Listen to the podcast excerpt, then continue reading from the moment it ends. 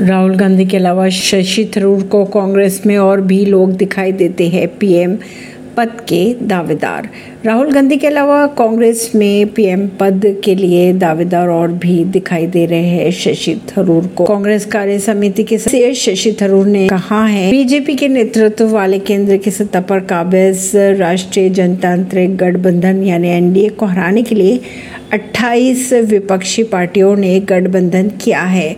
विपक्षी पार्टियों के गठबंधन, इंडिया गठबंधन में प्रधानमंत्री पद के लिए कौन दावेदार होगा? लेकर अभी कोई फैसला नज़र नहीं आ रहा है। अगर कांग्रेस की बात की जाए, शशि थरूर ने कहा है कि कांग्रेस में राहुल के अलावा कई लोग पीएम पद के दावेदार हो सकते हैं। उन्होंने अनुमान में ये भी कहा है कि कांग्रेस पार्टी की ओर से या तो मल्लिकार्जुन खड़गे हो सकते हैं, जो देश के पहले दलित पीएम होने के दावेदार हो सकते हैं या फिर राहुल गांधी होंगे।